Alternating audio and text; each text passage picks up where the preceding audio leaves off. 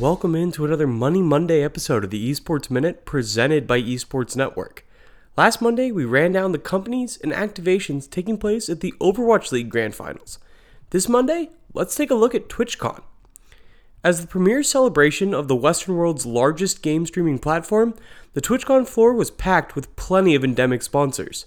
Computer brands, microphones, headphones, esports organizations, and energy drinks were all plentiful. But there was also a host of non endemic brands who set up shop on the floor, and those brands are who we are focusing on today.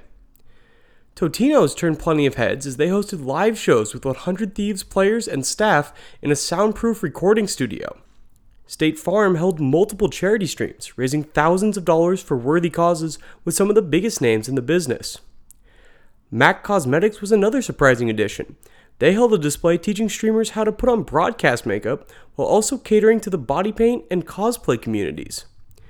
Apparel companies like Puma and Champion both held custom pop up shops with unique esports gaming merch. And finally, Kraken Rum offered the place to end the day with the Kappa Cabana, an outdoor bar with a beautiful view of San Diego. These mainstream companies targeting the gaming audience was cool to see, but hardly surprising at this point. Expect more competition for floor space at gaming conventions in the years to come. Be sure to tune back in tomorrow for another Esports Minute covering the newest OWL champions.